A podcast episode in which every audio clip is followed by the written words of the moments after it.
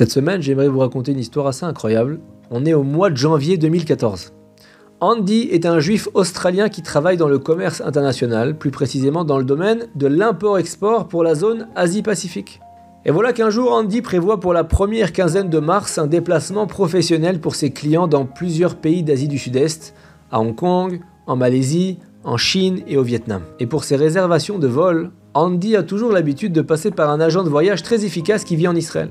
Il envoie un email à son agent de voyage, il lui détaille les besoins de son voyage d'affaires, un voyage intense. Le 1er mars, il doit aller de Sydney à Hong Kong, le 3 mars de Hong Kong à Kuala Lumpur en Malaisie, le 8 mars de Kuala Lumpur à Pékin et un retour le 12 mars en Australie à Melbourne. Et tout ça après un crochet par le Vietnam qui reste encore à définir. Et quand Andy envoie l'email à l'agent de voyage, il précise une information très importante. Il lui dit J'ai une conférence à Fangshan le samedi 8 mars à 15h au sud-ouest de Pékin. J'ai besoin d'un petit vol de nuit pour être à Pékin tôt le samedi matin et arriver à l'heure de la conférence. L'agent de voyage reçoit le courriel, commence à travailler sur la demande et il lit deux requêtes d'Andy qui lui posent problème. La première requête qui pose problème, c'est le vol Sydney-Hong Kong du 1er mars qui tombe un samedi.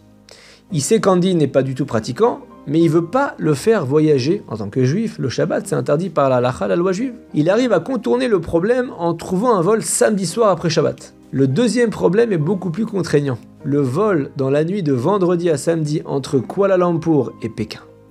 L'agent de voyage voit pas d'alternative, alors il décide d'avancer ce vol du samedi au vendredi tôt le matin. Comme ça, on transgresse pas le Shabbat. L'agent de voyage finalise sa proposition et il envoie à Andy le message suivant. Je sais que tu préfères les vols directs. Le prix total s'élève à 3890 dollars. 3050 dollars pour les longs courriers et 840 dollars pour les vols domestiques. Andy est très satisfait de la proposition à un détail près. Le vol de samedi que son agent a basculé au vendredi. Il répond le lendemain à son agent de voyage, il lui dit merci beaucoup, le prix est très bien, envoie la facture à ma société comme d'habitude, mais un petit changement. J'ai besoin du vol Kuala Lumpur-Pékin un jour plus tard, pas le vendredi matin, mais je le veux dans la nuit de vendredi à samedi. J'ai besoin d'un jour supplémentaire en Malaisie. Dès que tu as fait la modification, tu peux réserver et me facturer. L'agent lui répond quelques minutes plus tard Andy, je suis désolé, je vais pas pouvoir te réserver un vol le samedi. Tu te souviens que j'aime pas faire voyager les juifs le Shabbat.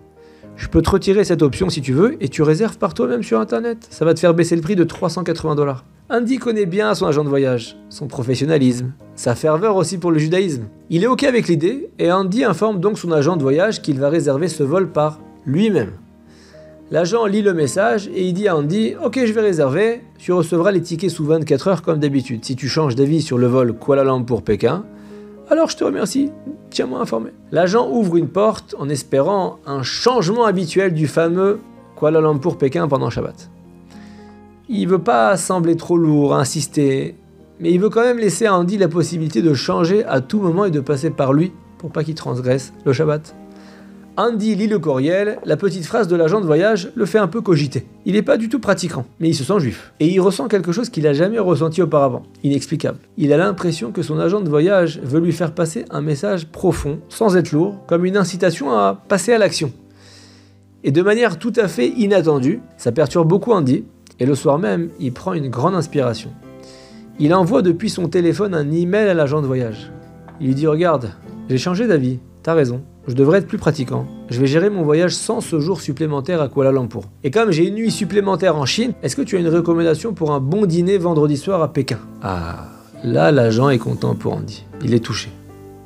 Il est touché qu'un juif non pratiquant fasse un vrai effort de ne pas voyager Shabbat.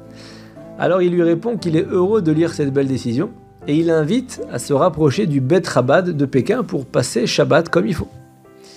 L'agent de voyage réserve donc le vol initialement prévu le vendredi matin, en place du samedi dans la nuit. Et voilà que deux mois plus tard, samedi 8 mars 2014, l'agent de voyage se connecte à son email pour pouvoir travailler un peu et bien démarrer la semaine. Et il voit qu'il a reçu un message d'Andy. Il se remémore leurs échanges d'emails d'il y a deux mois parce qu'il a quand même beaucoup de clients. Il espère que tout se passe bien pour lui. Il ouvre l'email et il lit Bon Dieu, je suis sûr que tu as entendu ce qui est arrivé au vol Malaisie Airlines MH370. Le vol que je devais réserver samedi. Je n'arrête pas d'y penser. C'est pour moi un vrai miracle qu'on ait fait la réservation pour vendredi matin finalement. Tu m'as sauvé la vie. J'arrive plus à réfléchir, on se parle plus tard dans la semaine, je sais pas comment te remercier. Au retour, je t'en supplie, tu me fais un direct de Saigon, au Vietnam, à Melbourne, sans l'escale en Malaisie, tant pis pour le prix. L'agent de voyage est étonné du message, il croit comprendre que quelque chose s'est passé avec le vol MH370, il y a un gros retard, peut-être une annulation, qui aurait peut-être privé Andy de sa conférence à Fangshan, et là tout d'un coup il s'informe de la situation auprès des compagnies aériennes et il sursaute le vol MH370 est annoncé manquant, disparu des écrans de radar 40 minutes après son décollage. Les jours qui suivent vont confirmer le constat qui est toujours actuel actuellement. C'est une disparition non élucidée en mer de l'avion qui contenait 239 personnes à son bord et malgré plusieurs campagnes de recherche, l'épave de l'avion n'a toujours pas été retrouvée en dehors de quelques débris, des objets flottants. Et bien que les enquêteurs privilégient l'incident technique, la thèse terroriste est toujours évoquée et aussi une autre piste, celle du suicide du pilote. C'est donc avec une profonde tristesse que je dois vous informer que le vol MH370 s'est écrasé dans le sud de l'océan Indien. Quand l'agent de voyage comprend la situation, il est bouleversé. Il écrit à Andy je suis tellement heureux pour toi, mais tu sais, je ne suis que ta bouée de sauvetage. Dieu et le Shabbat t'ont sauvé la vie. Tu leur dois quelque chose en retour. Cette histoire incroyable nous donne une leçon de vie. On a l'obligation d'être professionnel, mais pas au détriment de nos convictions, surtout quand elles sont religieuses, pour un juif. En faisant son possible pour écarter Andy de la faute de voyager Shabbat, l'agent de voyage lui a sauvé la vie. Andy aurait dû être le 240e passager. La disparition d'un avion est rarissime, et ça nous donne d'autant plus à réfléchir qu'il est prouvé que l'avion est le moyen de transport le plus sûr au monde.